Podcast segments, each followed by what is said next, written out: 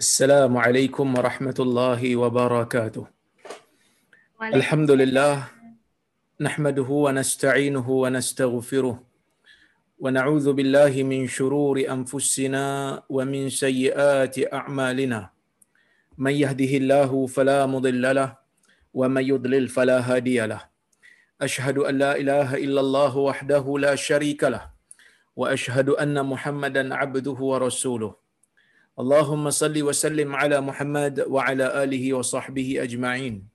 يا أيها الذين آمنوا اتقوا الله حق تقاته ولا تموتن إلا وأنتم مسلمون. يا أيها الناس اتقوا ربكم الذي خلقكم من نفس واحدة وخلق, من وخلق منها زوجها وبث منهما رجالا كثيرا ونساء. واتقوا الله الذي تساءلون به والأرحام. إن الله كان عليكم رقيبا. يا أيها الذين آمنوا اتقوا الله وقولوا قولا سديدا. يصلح لكم أعمالكم ويغفر لكم ذنوبكم. ومن يطع الله ورسوله فقد فاز فوزا عظيما.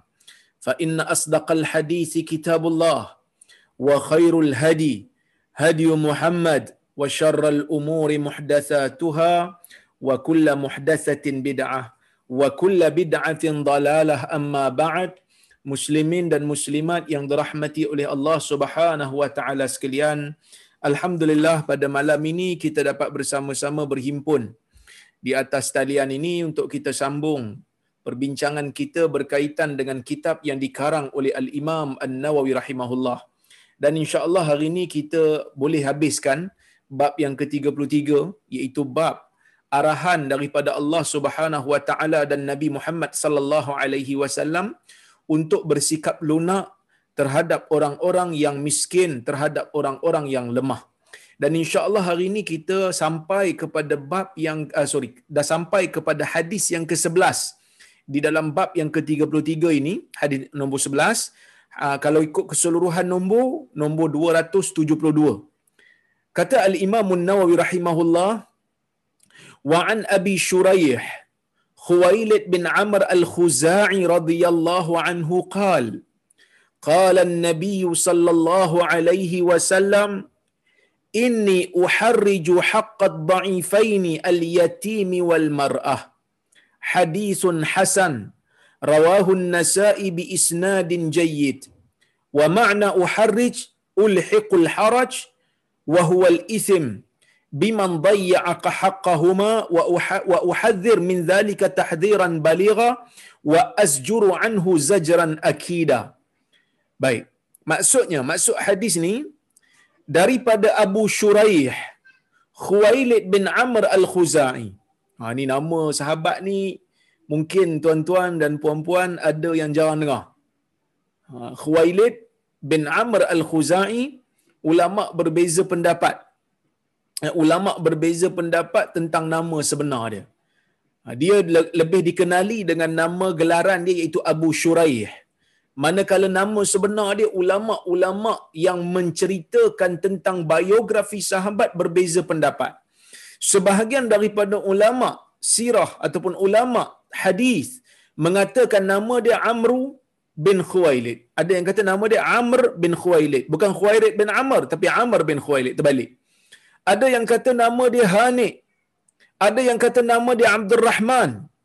Tetapi pendapat yang masyhur di sisi ulama hadis, nama dia adalah Khuwailid bin Amr. Ha, itu nama sebenar dia lah. Yang masyhur. Kenapa ulama berbeza pendapat Ustaz?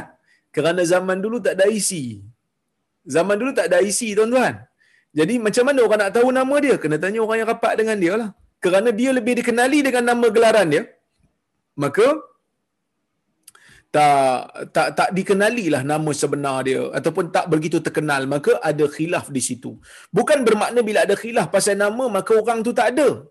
Tak juga. Kerana oleh kerana dia masyhur dengan nama gelaran dia maka nama sebenar dia tu macam tenggelam sikitlah. Ya? Baik.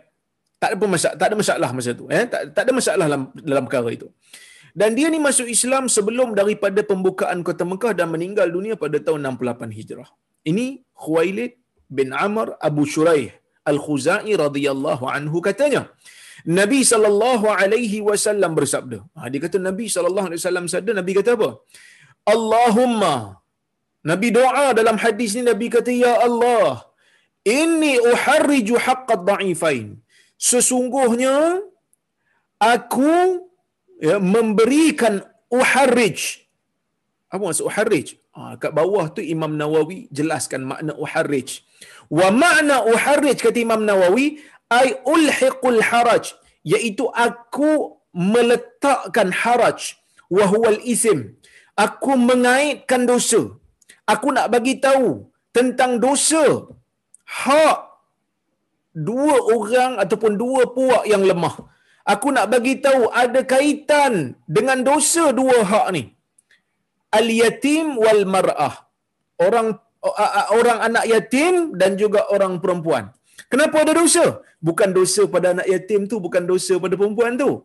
Dosa kepada mereka yang mencuaikan hak kedua ini. Kerana dua puak ni dalam masyarakat merupakan golongan yang memerlukan kepada bantuan dan bimbingan. Orang perempuan lemah, memerlukan kepada bantuan. Tenaga mereka lah, mungkin mental mereka kuat. Tapi tenaga mereka, fizikal mereka mungkin lemah. Jadi mungkin ada orang yang ambil kesempatan mungkin ada orang yang menindas maka dalam keadaan tu nabi memberikan nabi wasallam memberikan satu doa kepada mereka yang mengabaikan yang menindas yang mengambil yang menzalimi hak dua puak ni iaitu dua ah, dua puak ni adalah anak yatim dengan golongan perempuan ya dan hadis ni riwayat Imam An-Nasa'i dengan sanad yang Ah, kata Imam uh, kata Imam Nawawi hadis ni hasan manakala Al-Busiri uh, dalam kitab dia mengatakan hadisnya sahih manakala Al-Albani dan guru saya Al-Arnaud mengatakan hadis ni hasan juga. Baik. Yang uh, dimaksudkan apa kata Syekh Mustafa Bura waktu dia mensyarahkan hadis ni dia kata min at-ta'arrud lil mar'ati wal yatim bi ayyi su' hadis ni memberikan kita satu gambaran tentang ancaman kepada manusia berkaitan dengan pencerobohan terhadap hak wanita dan hak anak yatim dengan segala keburukan. Maksud siapa yang ceroboh dengan siapa yang ceroboh dengan memberikan keburukan kepada dua hak yang patut dia orang dapat dia tak bagi. Maka Nabi sallallahu alaihi wasallam mengancam dengan doa Nabi. Doa Nabi ni bukan doa biasa-biasa tuan-tuan. Doa Nabi. Saya ingat lagi masa bulan puasa yang baru lepas ni. Saya bulan puasa baru ni saya lebih kepada nak fokus lah. Saya malas nak berpolemik, berkhilah banyak-banyak sekarang. Saya nak fokus kepada Al-Quran saya. Saya nak fokus pada ibadat. Tapi masa awal-awal Ramadan tu, banyak pula post-post di Facebook yang memfitnah saya. Ha, post di Facebook yang memfitnah saya dok kata yang bukan-bukan pasal saya video saya dipotong di luar daripada konteks tentang isu selawat antara terawih tentang isu doa berbuka puasa. Hadis doa berbuka puasa ni memang tak sahih tuan-tuan. Yang Nabi sallallahu alaihi wasallam doa dalam hadis tu yang dikatakan Allahumma uh, lakasumtu ha itu doa yang kita biasa baca tu. Wabika amantu. Ha, yang tu. Yang tu tak sahih sebenarnya. Ya kerana ada perawinya yang tidak dikenali. Ada juga riwayat yang datang dalam Sunan Daraqutni yang mana Nabi sallallahu alaihi wasallam membaca bila buka puasa zahabaz dhama telah hilanglah dahaga wa batallatil uruq telah basahlah tekak telah basahlah urat-urat wa thabatal ajr insya-Allah dan telah tetaplah pahala insya-Allah. Hadis ni Imam Imam Daraqutni kata hasan. Sebahagian ulama dok ambil benda ni dia kata hasan. Tapi bila kita tengok balik sebenarnya memang ada problem pada sanad dia. Sehingga kita tak nilai tak boleh nilai dia sebagai hasan. Hasan di sisi Daraqutni tak seperti hasan di sisi ulama terkemudian. Hasan di sisi ulama yang awal boleh bermaksud hadis tersebut ganjil maka saya sebutlah dhaif. Tapi saya sebut dalam tu, saya kata, tak ada masalah orang nak doa ni. Doa ni tak payah tunggu hadis. Tak ada hadis pun kita boleh doa. Ya Allah tolonglah berhentikan wabak COVID ni segera. Ada hadis sebut pasal COVID? Tak ada. Tak ada hadis sebut pasal COVID. Tapi kita boleh tak doa kepada Allah, Ya Allah, tolonglah angkat wabak COVID ni segera. Boleh. Kerana doa ni bab dia luas. Tapi ada orang fitnah, dia kata, Rora tak bagi doa sebelum buka puasa. Lepas tu dia kaitkanlah dengan wahabi apa semua. Saya malah nak jawab tuan-tuan. Tapi bila dah banyak sangat fitnah berlaku, maka saya buat satu post. Saya buat satu post dekat Facebook, saya kata, Ya Allah, mereka ni fitnah mereka ni fitnah saya ni. Jadi saya tak ada apa nak jawab. Benda jelas sangat. Siapa yang nak mencari kebenaran akan dapat. Dan saya nak doa dengan doa yang pernah dibacakan oleh Sa'ad. Dalam kuliah yang lepas kita telah cerita. Saya ingat saya pernah cerita pada tuan-tuan. Bagaimana Sa'ad bin Abi Waqqas radhiyallahu anhu pernah berdoa kepada orang yang fitnah dia. Orang tu fitnah dia dengan tiga tuduhan. Maka saya kata saya pun nak uh, saya pun nak doa seperti mana yang didoakan oleh Sa'ad bin Abi Waqqas kerana dia menzalimi saya saya kata ya Allah jika dia ni fitnah saya kerana riak dan kerana nakkan nama maka panjangkanlah kefakiran dia. Uh, panjangkanlah umur dia panjangkan kekafir, uh, ke kefakiran dia panjangkan umur dia panjangkan kefakiran dia dan dedahkan dia pada bencana dunia. Tuan-tuan orang macam saya doa kan bukannya soleh pun kan kelemahan banyak di sana sini. Bukannya orang yang hebat pun. Tapi doa itu menjadikan sebahagian orang takut. Doa itu menjadikan sebahagian orang gentar. Kerana apa? Kerana doa ni senjata orang Islam. Macam mana jahat sekalipun dia tapi dia mempunyai doa yang kadang-kadang mustajab di sisi Tuhan. Terutamanya apabila dia dizalimi. Maka itu doa orang biasa tuan-tuan. Cuba bayangkan doa ni, doa Nabi sallallahu alaihi wasallam. Ya. Jadi Nabi sallallahu alaihi wasallam berdoa kepada orang yang buat benda tak elok, kepada hak anak yatim, kepada hak golongan perempuan dan termasuk juga orang-orang yang ditindas kalau dinafikan hak dengan zalim maka Nabi sallallahu alaihi wasallam doa supaya mereka ini diberikan dengan ah, diberikan dengan dosa. Ya, baik. Itu yang pertama. Yang kedua, ha, faedah yang kedua yang kita boleh ambil daripada hadis ni adalah kata Syekh Mustafa Bura, ad-du'afa alladhina law afad al-hadis, ad-du'afa alladhina la hawla lahum wala quwwata yalja'una ila Allah wa yahtamuna biquwwatihi ولذلك كان المتعرض لهم كالمحتكر لله في أهده fahuwa haqiqun bi anwa'il azab yang bermaksud orang-orang yang lemah yang tidak ada daya bagi mereka dan tidak ada kekuatan sentiasa berlindung dengan Allah Subhanahu wa taala dan sentiasa berserah kepada kekuatan Allah. Sebab tu bila kita ni sampai satu tahap kita tak mampu dah nak buat apa-apa nak lawan kejahatan manusia di dalam dunia ni maka kita kembali kepada Allah dengan kita iktiraf bahawasanya Allah Azza wa Jalla sahaja yang boleh menguruskan benda ni. Bukan kata uh, waktu kita berada dalam keadaan terdesak tuan-tuan. Sahaja.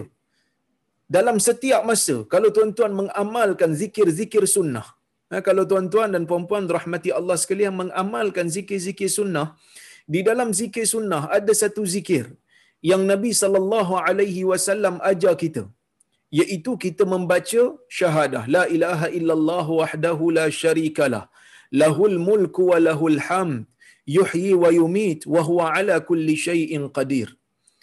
Maksudnya apa? Tidak ada tuhan yang sebenar-benarnya disembah melainkan hanyalah Allah. Wahdahu la syarikalah dialah satu-satunya. Tidak ada tidak ada sekutu baginya. Lahul mulku wa lahul ham. Bagi Allah itulah segala kekuasaan. Bagi Allah itulah segala pujian. Yuhyi wa yumit. Dialah yang menghidupkan. Dia dialah yang mematikan. Wa huwa ala kulli syai'in qadir. Dan Tuhan inilah yang berkuasa di atas setiap sesuatu. Kemudian kita baca. La hawla wa la illa billah. Ni kita baca lepas salat ni yang sunnah ni zikir yang sunnah boleh hafal tuan-tuan eh? La haula wala quwata illa billah. La haula wala quwata illa billah bermaksud tidak ada kekuatan dan tidak ada daya. Melainkan dengan Allah Azza wa Jal. Kita iktiraf bahawasanya kita ni manusia dalam apa keadaan sekalipun, kita sentiasa mengharapkan Allah Subhanahu wa taala bantu kita Allah Subhanahu wa taala sentiasa mengiringi kita dengan rahmatnya. Memberikan kita kekuatan sentiasa. Jadi bila lepas salat kita baca ni ha, bila kita baca ni lepas salat setidak-tidaknya kita menyedari bahawasanya setiap masa dan setiap ketika kita memerlukan kepada bantuan Allah dan Allah taala berkuasa ke atas sesuatu. Ini yang kita baca lepas daripada lepas daripada salat. Tuan-tuan dan puan-puan rahmati Allah Subhanahu wa taala. Kemudian kita kata la ilaha illallah. Kemudian kita sebut lagi la ilaha illallah. Ha, kita baca la ilaha illallah wala na'budu illa iyyah. Dan wahai Tuhan, kami tak sembah melainkan hanyalah Engkau. Wala na'budu illa iyyah. Kami tak sembah melainkan Tuhan saja. Sekejaplah saya baca. Saya saya ambil ha, saya paparkan pada tuan-tuan, tuan-tuan boleh print screen lah eh. Tuan-tuan boleh print screen yang ni zikir saya cari yang ada yang ada baris siap uh, zikir ni tuan-tuan boleh amalkan lepas daripada salat setiap kali lepas salat tuan-tuan baca. Ya baik. Saja nak share tuan-tuan supaya kita ni bila hari, hari demi hari biarlah amalan kita dekat dengan sunnah. Semakin hari semakin dekat dengan sunnah. Ni sahih muslim eh? Dalam sahih muslim sekejap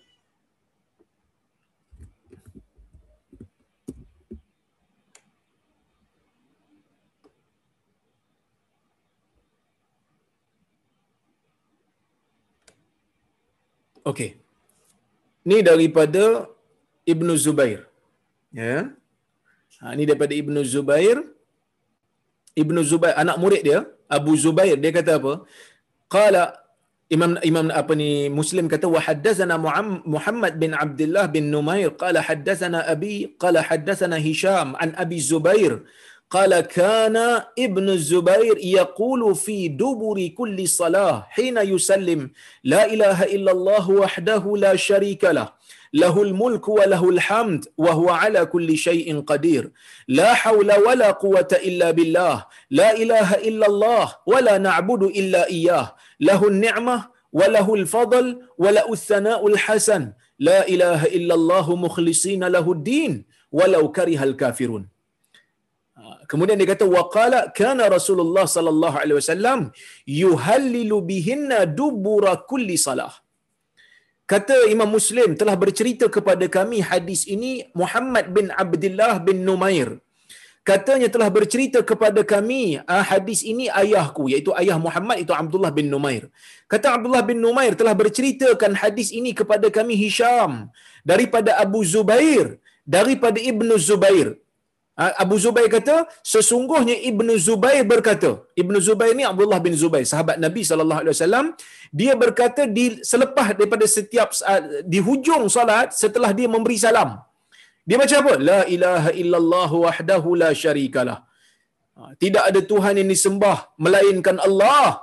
Tidak ada Tuhan yang disembah sebenar-benarnya melainkan Allah. Dialah satu-satunya, tidak ada sekutu baginya. Lahul mulku wa lahul hamd baginya segala kerajaan, baginya segala kekuasaan dan baginya segala pujian. Wa huwa ala kulli syai'in qadir. Bagi Allah lah Allah ni berkuasa ke atas setiap sesuatu. La haula wala quwata illa billah. Tidak ada daya dan tidak ada kekuatan melainkan dengan Allah. La ilaha illallah. Tiada Tuhan yang sebenar disembah melainkan hanyalah Allah. Wala na'budu illa iyyah. Kita tak sembah melainkan dia. Lahun ni'mah walahul fadl wala uthanaul hasan. Bagi dialah segala nikmat. Bagi dialah segala kelebihan. Bagi dialah segala pujian yang baik. La ilaha illallah la ilaha illallah mukhlisina lahuddin.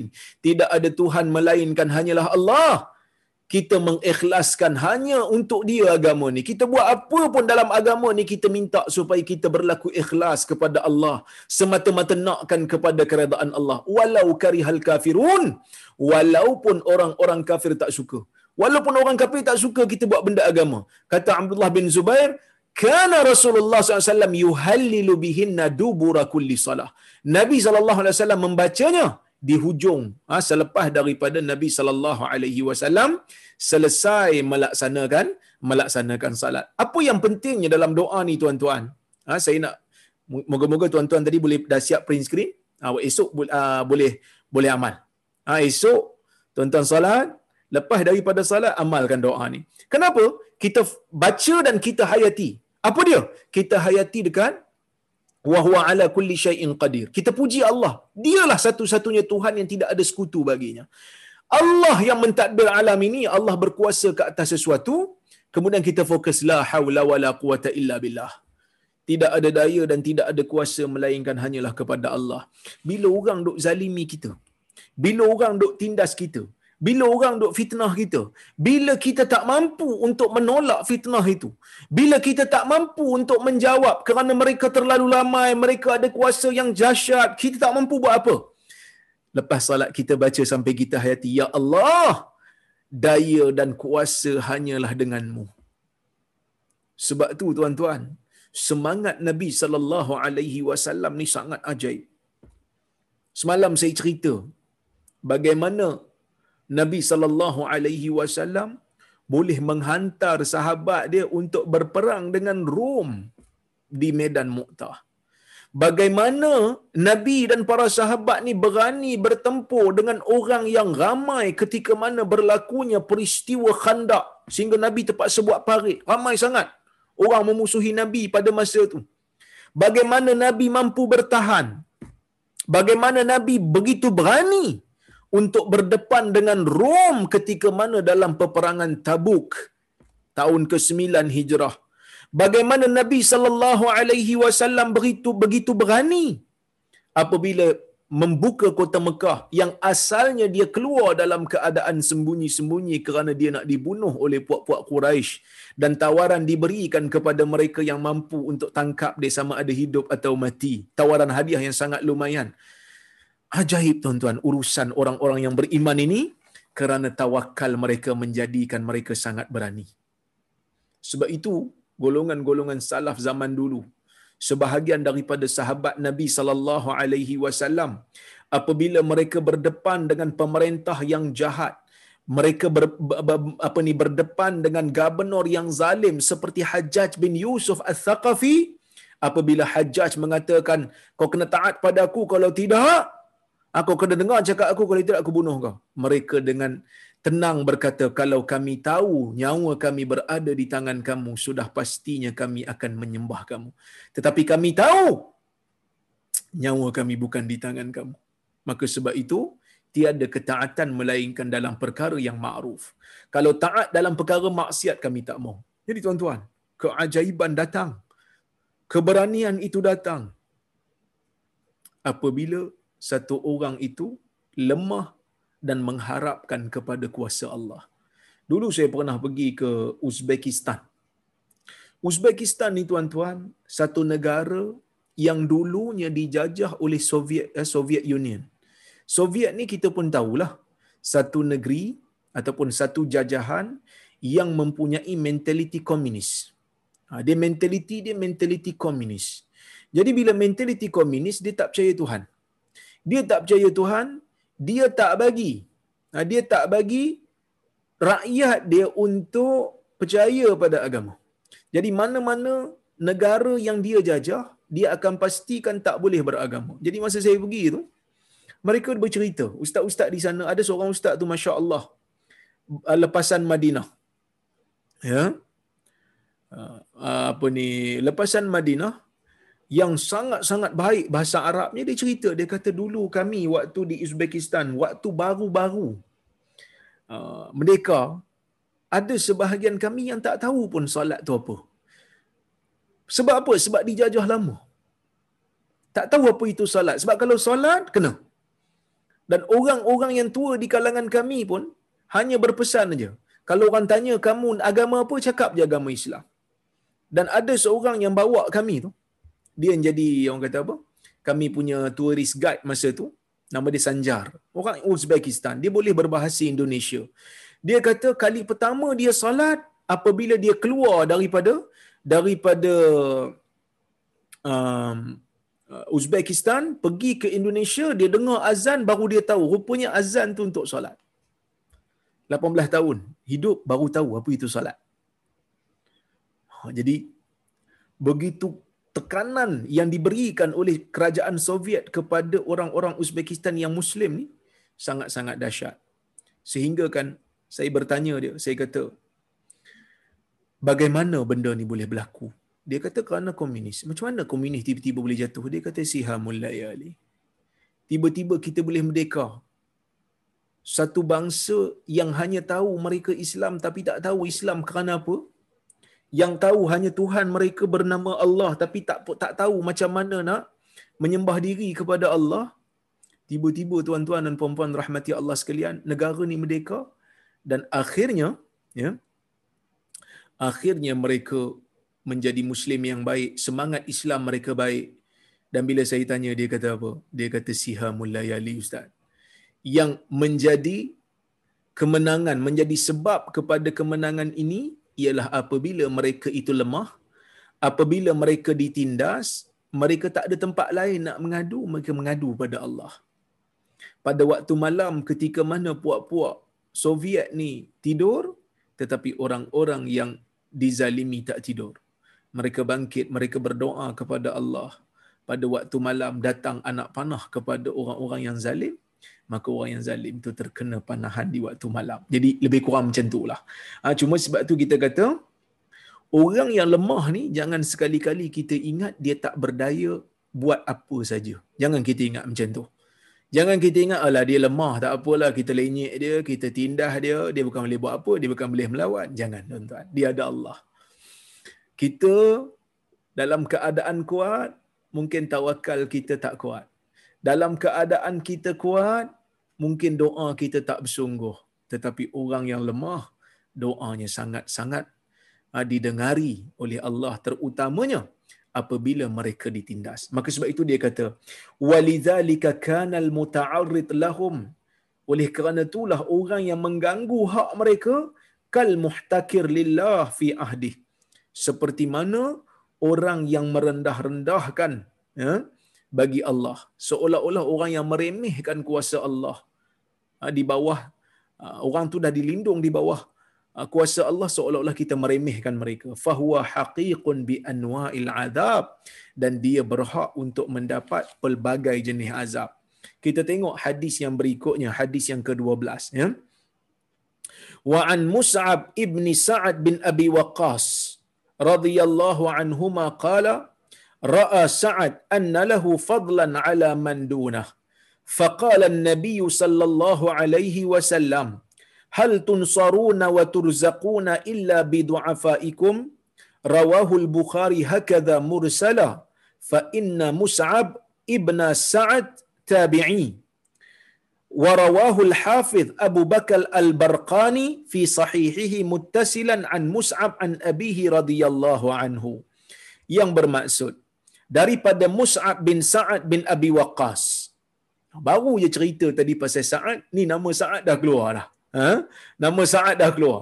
Daripada Mus'ab bin Sa'ad bin Abi Waqas radhiyallahu anhuma moga Allah merahmati Mus'ab dan juga ayahnya kata dia ra'a Sa'ad anna lahu fadlan ala man dunah Sa'ad memandang Sa'ad melihat sesungguhnya dia ada kelebihan berbanding orang lain selain daripada dia Faqala an-nabiy sallallahu alaihi wasallam Maka Nabi sallallahu alaihi wasallam bersabda kepada Sa'ad, "Hal tunsaruna wa turzaquna illa bi du'afaikum?" Adakah kamu diberikan uh, kemenangan? Adakah kamu akan dibantu dan juga diberikan rezeki melainkan dengan orang-orang yang lemah, orang-orang yang miskin di kalangan kamu? Rawahul Bukhari hakadha mursala. Imam Nawawi kata hadis ni Imam Bukhari riwayat beginilah secara mursal. Ha, mungkin kalau tuan-tuan baca tanpa ada guru tak faham kan. Apa maksud mursal ni ustaz? Mursal ni maksud kalau tuan-tuan tengok dekat tengok dekat sanad yang saya baca tadi. Mus'ab terus riwayat terus dia cerita tentang kisah ayah dia. Dia tak dia tak cakap pun dia ambil hadis ni daripada ayah dia. Jadi kalau hadis macam ni Sa'ad tu dia tabi'i. Sa'ad tu bukan sahabat Nabi wasallam, dia tabi'i. Bila tabi'i tuan-tuan, maksudnya dia tak ada di zaman Nabi wasallam. Jadi sanad terputus. Zahirnya macam terputus. Tetapi dia kata fa inna Mus'ab bin Sa'ad tabi'i kerana Mus'ab ni tabi'i dia bukan sahabat Nabi SAW. Tetapi di sana ada jalur daripada Hafiz Abu Bakar Al-Barqani yang yang meriwayatkan hadis ni daripada Mus'ab daripada ayah dia. Memang Mus'ab clear dengar daripada ayah dia. Adik ayah dia Sa'ad. Ayah dia memang sahabat Nabi SAW. Maka sanad hadis ni sahih.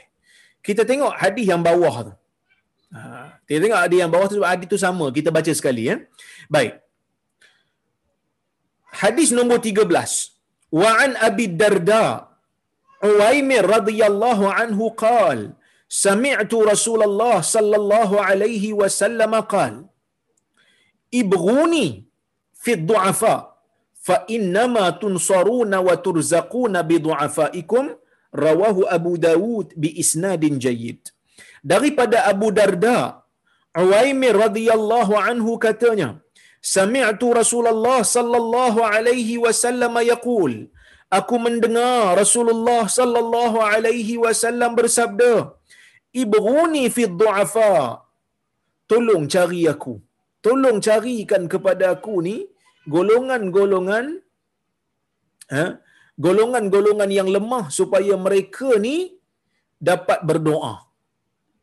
Ha, supaya mereka ni dapat berdoa kepada Allah fa inna ma tunsaruna wa turzaquna bi du'afaikum kerana sesungguhnya kamu diberikan kemenangan sesungguhnya kamu diberikan bantuan oleh Allah dan kamu diberikan rezeki oleh Allah dengan golongan-golongan yang lemah dengan golongan-golongan yang miskin apa maksud hadis ni? Kita tengok.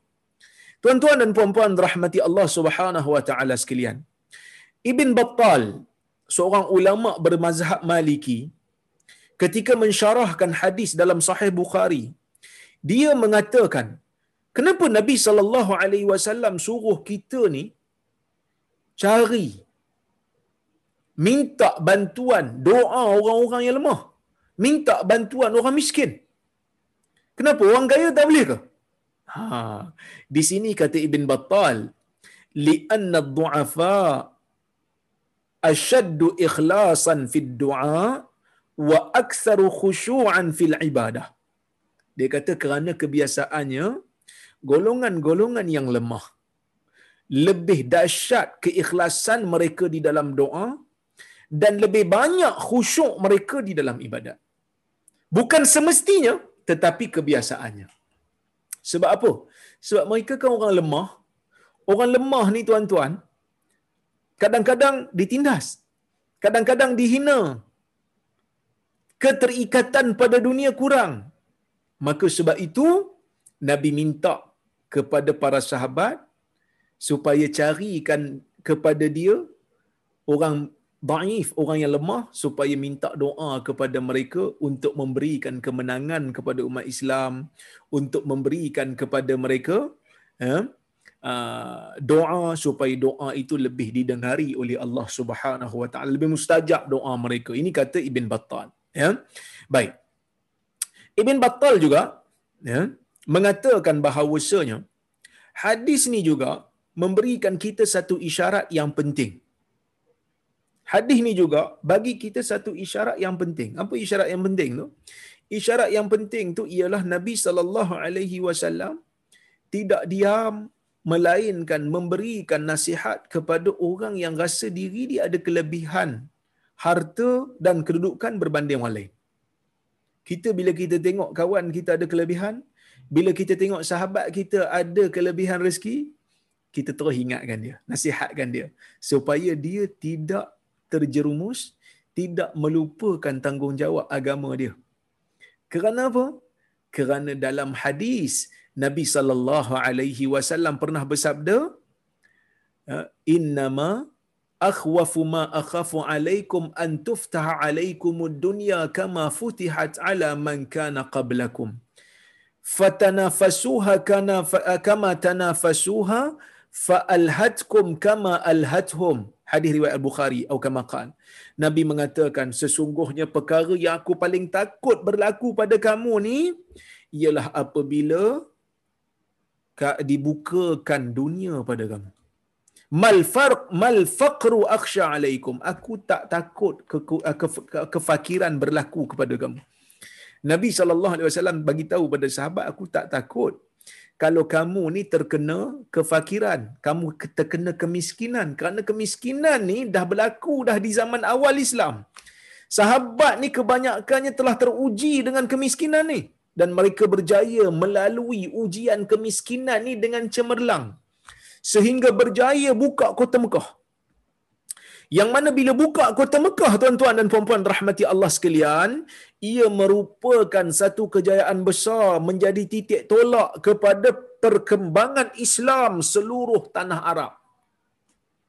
Kenapa? Kerana Mekah tu merupakan pusat yang menjadi tumpuan orang Arab sejak daripada zaman Nabi Ibrahim alaihi salam. Itu satu kejayaan. Ya. Dan apabila Nabi sallallahu alaihi wasallam memulakan dakwahnya ke kota Mekah, banyak orang-orang sahabat-sahabat ni miskin. Banyak sahabat-sahabat ni tak ada pengaruh. Golongan yang ditindas. Orang miskin.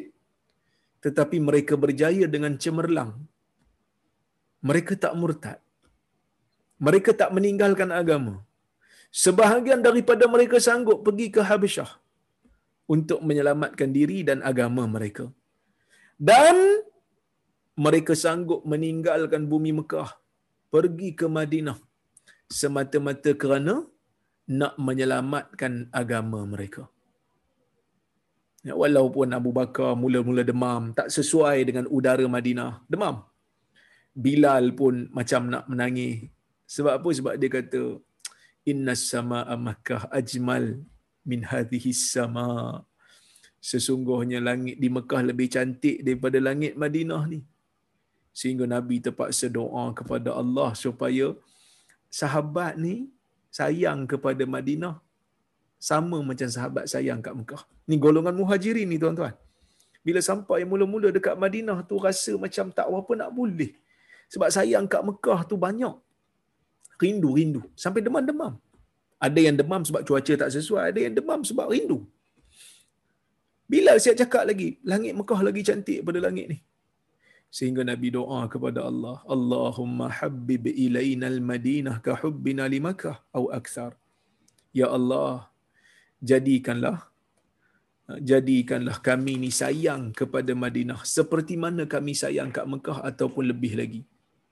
Maka selepas daripada tu alhamdulillah ya perasaan sayang kepada Madinah tu datang. Perasaan sayang kepada Madinah tu tapi mereka masih masih lagi berada dalam situasi yang bukanlah orang kaya sangat. Masih lagi dalam lingkungan kebanyakannya orang-orang miskin belaka. Tapi bila mana ya bila mana Mekah dibuka. Ha, bila mana Mekah dibuka? Um, Islam dah makin dominan peperangan demi peperangan yang berlaku. Masuk zaman Abu Bakar, Abu Bakar perang dengan golongan murtad. Dan golongan yang berperang dengan Rom tu masih ada. Kemudian, bila masuk zaman Umar, zaman ni kemuncak lah. Bila masuk zaman Umar, zaman ni kemuncak tuan-tuan. Umar hantar tentera, lawan dengan Rom, lawan dengan Parsi, menang. Bila menang, dapat harta banyak harta Maharaja Rom, harta kerajaan Parsi masuk ke dalam negara Islam. Masa masuk tu, Omar dia menangis. Dia tengok harta, dia menangis. Jadi bila dia menangis ni Abdul Rahman bin Auf dia terkejut lah tengok. Ya? Dia terkejut. Dia kata, ma yubkika ya amiral mu'minin. Ya. Wahai amiral mu'minin apa yang menjadikan kamu menangis? Al yaum yaumus surur. Hari ini hari gembira. Hari kita menang patut kita seronok. Wal farah. Dan hari kita berpesta kerana kita menang lawan dengan tamadun yang besar. Omar kata apa? Allah Azza wa Jal tidak masukkan harta ini kepada mana-mana kau? Melainkan Allah akan masukkan sekali perasaan benci dan uh, permusuhan sesama mereka. Bukan kerana Allah Taala paksa mereka untuk benci sesama mereka dan dengki sama mereka dak. Tapi kerana benci dan dengki tu permusuhan tu datang kerana sifat manusia yang begitu bersungguh nakkan harta. Jadi sebab itu tuan-tuan dan puan-puan rahmati Allah Subhanahu Wa Taala sekalian, Nabi sebut dalam hadis. Nabi kata bukan kerana kefakiran aku takut akan berlaku kepada kamu. Sebelum ni kamu fakir, sebelum ni orang Islam fakir, mereka diuji dengan kefakiran, mereka diuji dengan kemiskinan, mereka berjaya. Walakin akhwafu ma akhafu alaikum tetapi benda yang aku paling takut sekali berlaku ke atas kamu antuftah alaikum dunya apabila dunia dibuka ke atas kamu. Kama futihat ala man kana qablakum. Seperti mana dunia tu dibuka ke atas orang sebelum kamu. Maka kamu akan berlumba mengejar dunia seperti mana orang dulu berlumba kejar dunia. Dan dunia akan melalaikan kamu seperti mana dunia pernah melalaikan orang sebelum ini sebelum daripada kamu. Jadi harta dunia menjadikan kebanyakan orang bukan semua tapi kebanyakan orang akan lalai dan leka. Tetapi orang yang Allah Taala uji dengan kesempitan Allah Taala uji dia dengan kelemahan mereka ini kalau berdoa kepada Allah, doa mereka ini biasanya doa yang ikhlas. Biasanya lah, bukan semestinya. Saya tak kata semua tuan-tuan, jangan salah faham lah. Kerana tuan-tuan yang ada dalam bilik kuliah hari ini, Masya Allah, orang yang ada rezeki, orang yang ada keluasan rezeki dan dalam masa yang sama boleh melazimi kuliah-kuliah agama. Boleh melazimi infak-infak fisabilillah. Bahkan saya kenal sebahagian daripada kawan-kawan sahabat-sahabat yang ada dalam ni, ada yang buat siap buat channel kuliah pula dengan laman web dia keluar duit dia sendiri. Nak bagi orang dengar kuliah ustaz-ustaz yang dia anjurkan. masya-Allah ini satu usaha yang baik. Dan saya nak promote jugalah pada tuan-tuan. Kita ada Malay Muslim Central. Tuan-tuan nanti type dekat Google Malay Muslim Central. Ha, nanti tengok di sana ada asatizah ataupun ustaz-ustaz. Saya pun ada kuliah saya pun ada. Kuliah Dr. Abdullah Yasin pun ada, kuliah Ustaz Husin Yi pun ada, ah, kuliah apa ni Dr. Harundin pun ada, Allah yarhamuh, almarhum ah, dalam bentuk MP3. Ah, boleh dengar kuliah-kuliah yang kita anjurkan sepanjang PKP ni bermula kita baca buku Riyadhus Salihin sampai ke hari ni sampai dah 270 hadis kita baca semuanya ada kat situ dan semuanya digunakan duit dia sendiri masya-Allah ini merupakan satu rahmat satu orang kata apa? Rahmat yang besar pada orang yang memiliki kemampuan harta dan menggunakannya untuk kebaikan umat. Menggunakannya untuk perkembangan dakwah. Jadi bersyukur kepada Allah Azza wa Jal apabila Allah memberikan kita rezeki yang banyak tetapi ia sekali-kali tidak pernah menjadikan kita lupa dengan tanggungjawab kita untuk membangunkan umat dari sudut spiritual, dari sudut mental, dari sudut ilmu agama. Kerana kadang-kadang kita ada juga cakap kan, kalau nak buat masjid banyak orang derma. Tapi kita juga kena fikir macam mana nak bagi, nak wujudkan orang yang boleh imarahkan masjid. Bukan hanya sekadar buat masjid lepas tu tinggal. Buat masjid tinggal. Orang yang nak pergi masjid tu, orang yang nak imarahkan masjid. Siapa yang nak imarahkan masjid? Orang yang ada ilmu orang yang tahu tentang tuntutan agama. Siapa yang nak mengajar dalam masjid tu? Ustaz-ustaz yang mempunyai pemikiran yang baik, yang cerdik-cerdik. Maka kita kena wujudkan juga konsep untuk membangunkan umat bukan hanya dari sudut fizikal bangunan semata-mata, tetapi mental, ilmu, intellectualism umat ini perlu dibangunkan. Kita tak mau dah ustaz-ustaz yang bila kita dengar ceramah dia pun kita dengar banyak mengarut daripada yang betul kita nak bila mari kuliah qala Allah wa qala Rasul. Ataupun berkata imam-imam yang muktabar ya bukan hanya sekadar berdasarkan kepada mimpi semata-mata. Jadi sebab itu kebiasaannya orang yang berada dalam keadaan ditindas mereka lebih ikhlas. Mereka lebih khusyuk berdoa. Dan khusyuk dalam doa ini menjadi penyebab untuk doa itu diterima oleh Allah Subhanahu Wa Taala. Itu yang itu yang uh, yang yang kedua. Yang ketiga tuan-tuan. Bila Nabi SAW tengok saat dia rasa dia ada kelebihan, Nabi terus tegur dia. Kita pun sama. Bila kita tengok kawan kita ada kelebihan apa, kita terus bagi pesanan kat dia awak ni Allah Ta'ala bagi kelebihan dunia ni kena ingat benda ni, kena ingat benda ni, kena ingat benda ni. Dan kita yang terima teguran ni jangan duk ingat orang yang beri teguran kepada kita tu semestinya dengki pada kita. Tak. Orang yang beri teguran ni kadang-kadang dia sayang kat kita. Tapi cara teguran tu kena buat yang betul lah. Jangan tegur pun ni, apa ni dengan bahasa yang tak guna, dengan bahasa yang mencarut tak boleh lah. Seperti mana Nabi saw memberikan teguran kepada Sa'ad dengan teguran yang sangat-sangat halus saat rasa dia ada kelebihan dia dapat harta rampasan perang yang banyak sebab dia panglima perang.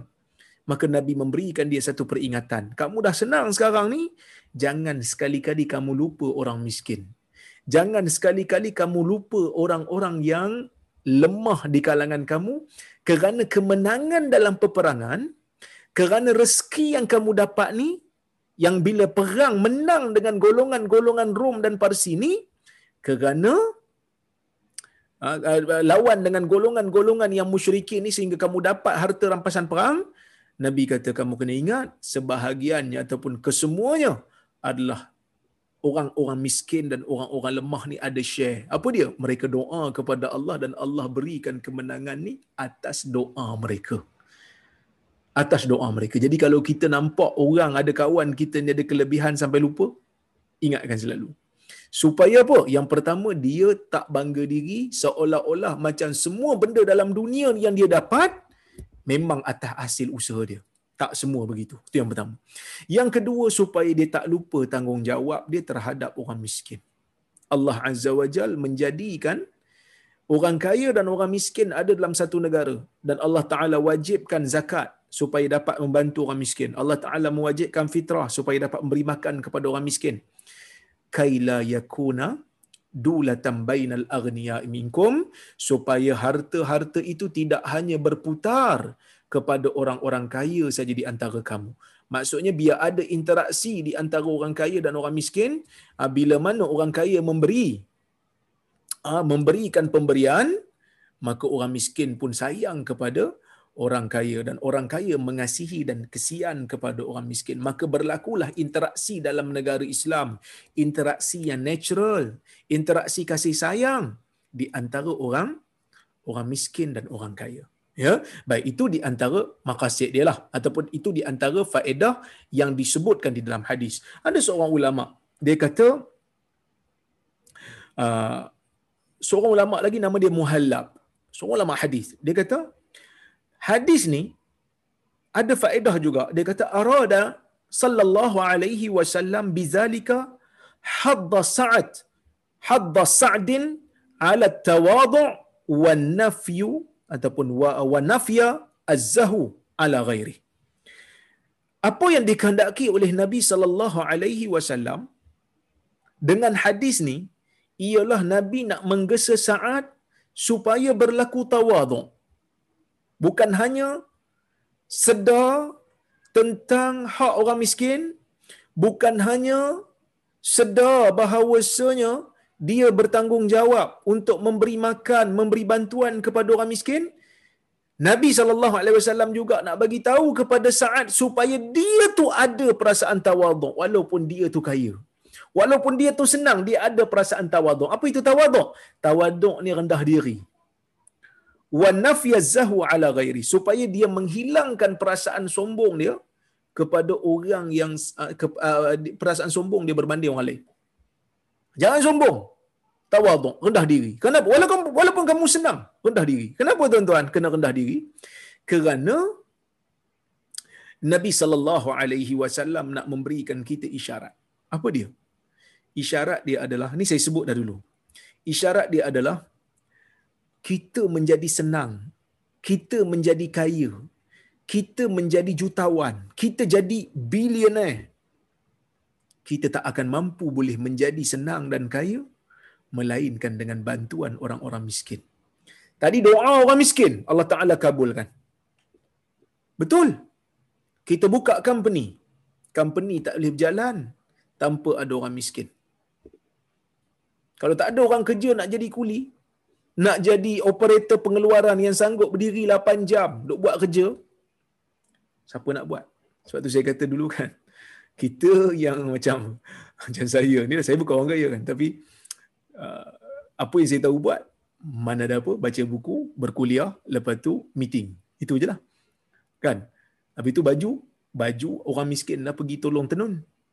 Makan makan nelayan lah pergi tangkap ikan nasi nasi adalah petani pergi tanam beras orang-orang miskin ni lah yang menguruskan kebanyakan hidup kita yang memudahkan urusan hidup kita. Jadi sebab itu jangan ada perasaan takabur. Kadang-kadang ada juga datang benda tu. Oh saya ni Profesor Madia kot, doktor kot. Tak ada apa kamu tu. Profesor Madia kamu tu, doktor kamu tu kalau orang miskin tak bantu menguruskan kehidupan kamu, kamu tak ke mana pun. Kamu tak ke mana pun. Supaya kita sedar diri kita, kehidupan kita banyak diuruskan oleh mereka dan kalau kita buka company pun kejayaan company kita kadang-kadang bergantung dengan doa mereka doa staff staff doa ya Allah tolonglah bagi aku dapat bonus tahun ni biar company untung kita pun dapat untung. Sebab kita bos company. Kita untung sebab apa? Sebahagiannya kerana doa staff-staff kita yang susah. Doa staff kita yang kita lantik dia menjadi office boy. Yang mana dia bergelut dalam nak belanja untuk keluarga dia. Ha, jadi benda-benda yang seperti ini Nabi sallallahu alaihi wasallam nak ingatkan kita supaya kita tawaduk, supaya kita jangan bangga diri sangat melebihi orang lain, supaya kita tak sombong, supaya kita tak pandang rendah pada orang-orang yang bukan sama level dengan kita di dalam masyarakat. Ha, ini benda yang sangat-sangat penting yang Nabi sallallahu alaihi wasallam nak bagi tahu kat kita eh. Kemudian di antara ini saya dah sebut dah tadi uh, bantu membantu dari sudut kemasyarakatan tak kira di mana pun statusnya adalah sesuatu yang dituntut. Ya sama ada dia orang miskin ataupun orang kaya kena bantu sama membantu. Tak kira agama pun. Kalau kita bantu orang bukan Islam pun kita akan dapat diberikan oleh Allah Subhanahu Wa Taala dengan pahala. Kemudian uh, satu lagi para ulama juga sebut bila Nabi sallallahu alaihi wasallam kata kamu adakah kamu rasa kamu akan diberi kemenangan di dalam berikan ke, uh, pertolongan berikan kemenangan dalam sesuatu dan ber, diberikan rezeki melainkan dengan orang lemah? Kenapa orang lemah? Kerana orang lemah orang miskin ni doa dia doa dia makbul. Kenapa doa dia makbul? Ada satu sifat yang disebut oleh para ulama dalam kitab-kitab hadis antaranya ar-ridha bil aqdar min asbab qabulid doa iaitu redha dengan takdir Allah merupakan salah satu daripada sebab-sebab terkabulnya doa. Ya, orang miskin bila dia berdoa kepada Allah, dia reda dia miskin. Maka itu penyebab doa dia makbul. Kita pun kena banyak reda. Selain daripada kita bersabar, kita juga kena reda. Sabar ni dia rendah sikit. Reda dia lebih tinggi daripada tu. Eh? Baik. Itu yang ke yang ketiga. Yang keempat, qillatur rukun ila dunya sebab li khushu'il qalb kurang kebergantungan, kurang kecenderungan kepada dunia, itu di antara sebab untuk khusyuk di dalam ibadat. Bukan semestinya orang kaya atau orang miskin ini untuk semua. Kerana dulu saya pernah cerita pada tuan-tuan, bagaimana kadang-kadang orang miskin pun keterikatan jiwanya pada dunia tinggi. Itu menyebabkan doa dia tak khusyuk. So kita kena buang dunia daripada jiwa letak kat tangan, akhirat letak dekat jiwa.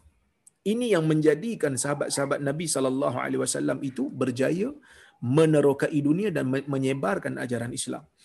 Yang keempat, ya, darjat di sisi Allah ni tinggi apabila kita melakukan amal saleh. Darjat dalam dunia mungkin berdasarkan kepada status pendapatan. Kita ada B40, kita ada M40, kita ada T20.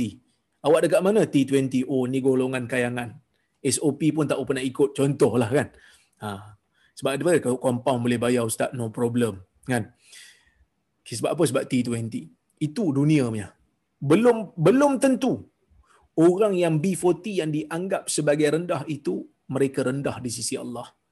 mungkin di sisi Allah mereka T20 kita yang B40 sedangkan kita mungkin T20 dalam dunia ha, kerana pendapatan pahala tu yang dihitung di sisi Allah. Inna akramakum indallahi atqakum. Sesungguhnya orang yang paling mulia di sisi Allah di kalangan kamu ialah orang yang paling bertakwa. Mungkin orang yang kita halau orang yang kita arah-arahkan untuk bersihkan ofis kita tu di sisi Allah dia lebih tinggi darjatnya daripada kita sendiri di sisi Allah. Ha, jadi itu benda kena kena ingat dan kita kena usaha supaya Allah Taala pandang kita dengan amal soleh yang kita lakukan. Yang kelima, para ulama juga sebut masyru'iyatu dhammid du'afa fil jihad wal umur siyasiyah. Ini merupakan perkara yang Nabi sallallahu alaihi wasallam tunjuk dalam nak perjuangan untuk agama ni dalam bab jihad, dalam bab uh, ke, uh, kempen apa-apa politik Nabi sallallahu alaihi wasallam tidak pernah mengabaikan golongan miskin. Pandangan mereka juga diambil kira. Pandangan mereka diambil kira, pandangan mereka dalam jihad, dalam sumbangan terhadap agama pun diambil kira kerana kita memerlukan doa mereka seperti mana yang telah saya sebutkan sebelum ini. Kita tengok apa Syekh Mustafa Bura kata. Mustafa Bura pun dia ada hurai sikit hadis ni dia kata afadal hadis dia kata ma'a sabiqihi ad-du'afa ashaddu ikhlasan fil ibadah wa aktsaru khusyu'an fil ibadah li khuluwi qulubihim 'an at-ta'alluq bi zukhrufid dunya wa sidqu lujuihim ha, ila Allah taala. Dia kata orang-orang wasidqi lujuihim eh. orang-orang yang lemah orang-orang yang miskin ini ah, keikhlasan mereka lebih dahsyat di dalam doa berbanding kita. Dan khusyuk mereka dalam ibadat lebih banyak daripada kita. Kerana apa? Kerana kosongnya jiwa mereka daripada ber, terikat ataupun bergantung dengan hiasan-hiasan dunia wasidqi lujuihim ila Allah taala dan kerana benarnya kebergantungan mereka, keterikatan mereka kepada Allah. Ha, samalah seperti mana yang saya sebutkan tadi, ha, sama. Yang ni pun sama.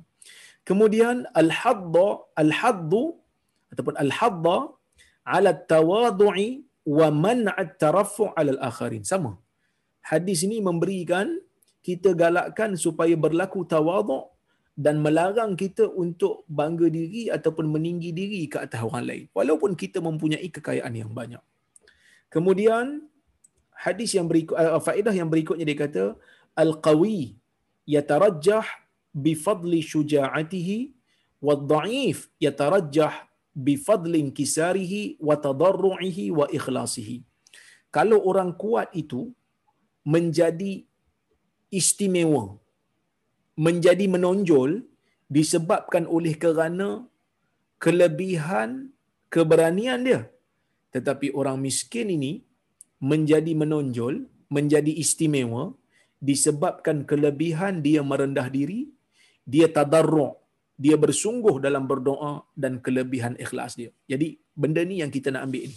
Yang ni yang Nabi sallallahu alaihi wasallam tunjuk dalam hadis yang Nabi kata, "Allahumma ahyini miskina wa amitni miskina wahsyurni fi zumratil masakin." Hadis ni memang saya tak nafikan, ada khilaf tentang status dia ya. Ada khilaf tentang status dia.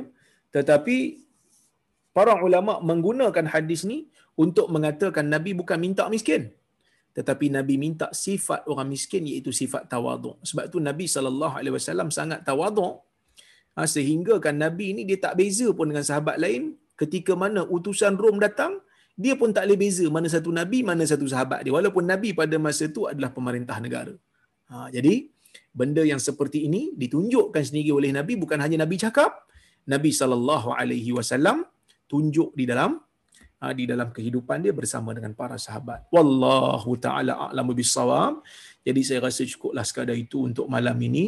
Mudah-mudahan ada manfaat uh, untuk kita bersama tentang hadis yang saya bacakan ni. Insyaallah kuliah akan datang ni kita akan masuk kepada bab yang baru insyaallah jadi saya tengoklah kalau kalau ada soalan, kalau kalau ada komentar ke kritikan saya ada tersilap di mana-mana boleh bagi tahu. Insya-Allah saya cuba jawab kalau ada kesempatan dan waktu, kalau ada kemampuan insya-Allah. Baik.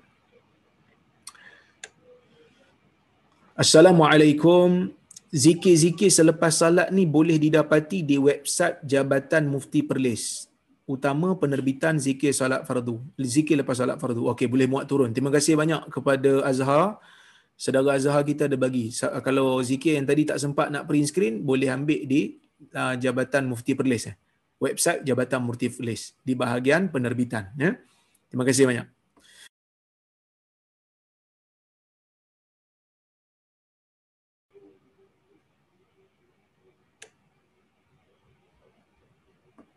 Assalamualaikum Dr. Waalaikumsalam. Adakah hadis melarang tidur selepas salat subuh? Wallahu alam tidak ada hadis yang sahih daripada Nabi sallallahu alaihi wasallam yang menunjukkan Nabi sallallahu alaihi wasallam melarang tidur selepas subuh. Tak ada. Tetapi golongan salafus soleh mereka tidak suka untuk tidur selepas subuh. Kerana di sana ada hadis daripada Nabi sallallahu alaihi wasallam menyebutkan Allahumma barik li ummati fi bukuriha. Ya Allah, berkatilah pada umatku pada awal waktu mereka. Jadi sebab itu Nabi mendoakan keberkatan pada awal pagi. Jadi sebab itu pada awal pagi seeloknya jangan tidurlah. Tapi kalau tidur kerana dia kerja uh, sebagai security, dia kerja sebagai pegawai pegawai pengawal keselamatan yang memerlukan tidur. Lepas subuh dia nak tidur tak tahan sangat ustaz. No problem. Tidak menjadi satu kesalahan.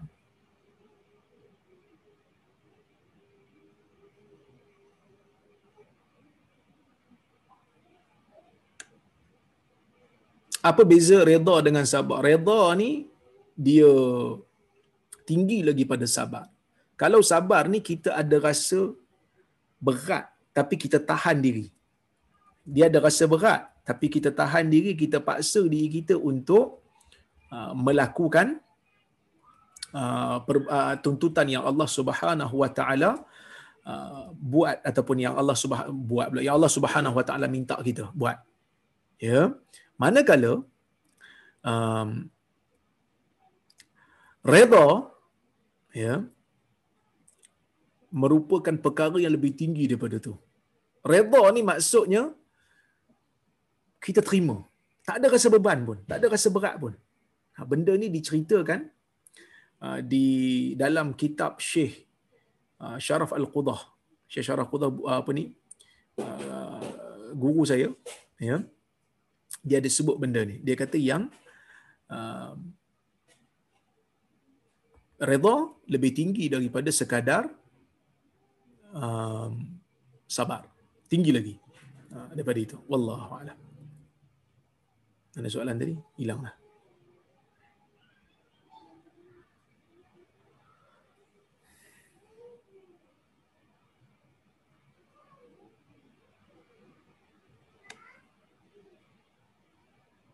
Eh, mana soalan dia hilang?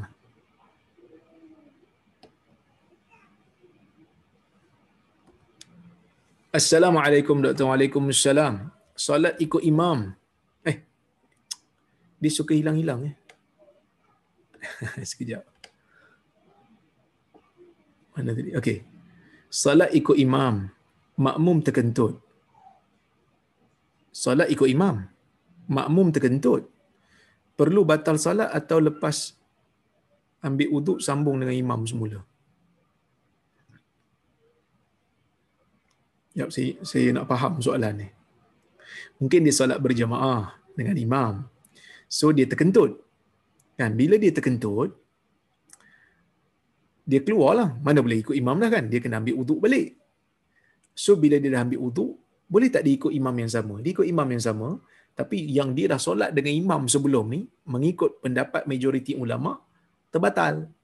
Maksudnya yang dia baru masuk ni itu dikira rakaat pertama dia bila imam bagi salam dia kena tambah berapa yang tak cukup. Boleh bang maksudnya yang yang sebelum tadi sebelum terkentut tadi dikira terbatal lah. Kerana dah kentut. Wallahu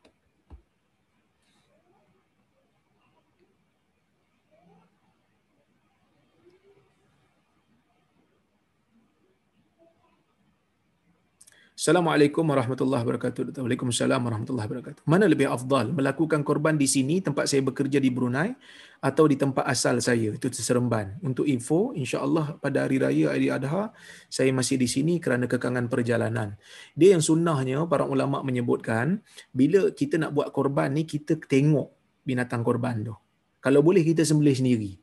Kerana Nabi wasallam menunjukkan demikian. Pergi tengok. Ha, tapi kalaulah kata sekarang ni banyak orang buat uh, korban di luar negara kan. Kenapa buat korban di luar negara? Kita kita kalau kalau dia kata lebih murah ustaz. Mampu tak buat dalam negara? Dia kata mampu. Kenapa nak pergi luar negara? Buatlah dalam negara kalau mampu. Ataupun kalau mampu buat dua-dua. Dalam negara pun buat, luar negara pun buat. Kan luar negara mungkin uh, negara-negara yang memerlukan daging. Contohnya macam negara miskin. Orang Islam di India umpamanya. Orang Islam di Afrika tak dapat daging susah. So kita dalam negara pun kita buat untuk dapatkan fadilat melihat ataupun menyembelih sendiri binatang korban dan kita beri makan kepada orang yang berada di luar negara yang susah. Tapi kalau memang dia kata saya mampu dalam negara je ustaz, buat dalam negara. Mahal sikit pun tak apalah kerana ibadat. Tapi dia kata saya tak mampu ustaz buat dalam negara. Kalau luar negara saya mampu. Daripada tak buat langsung buatlah luar negara. Ha, begitu, ya. Maksud yang yang afdalnya adalah kita tengok sendiri. Ha, kita punya binatang ataupun kita sembelih sendiri kita punya binatang. Wallahu a'lam.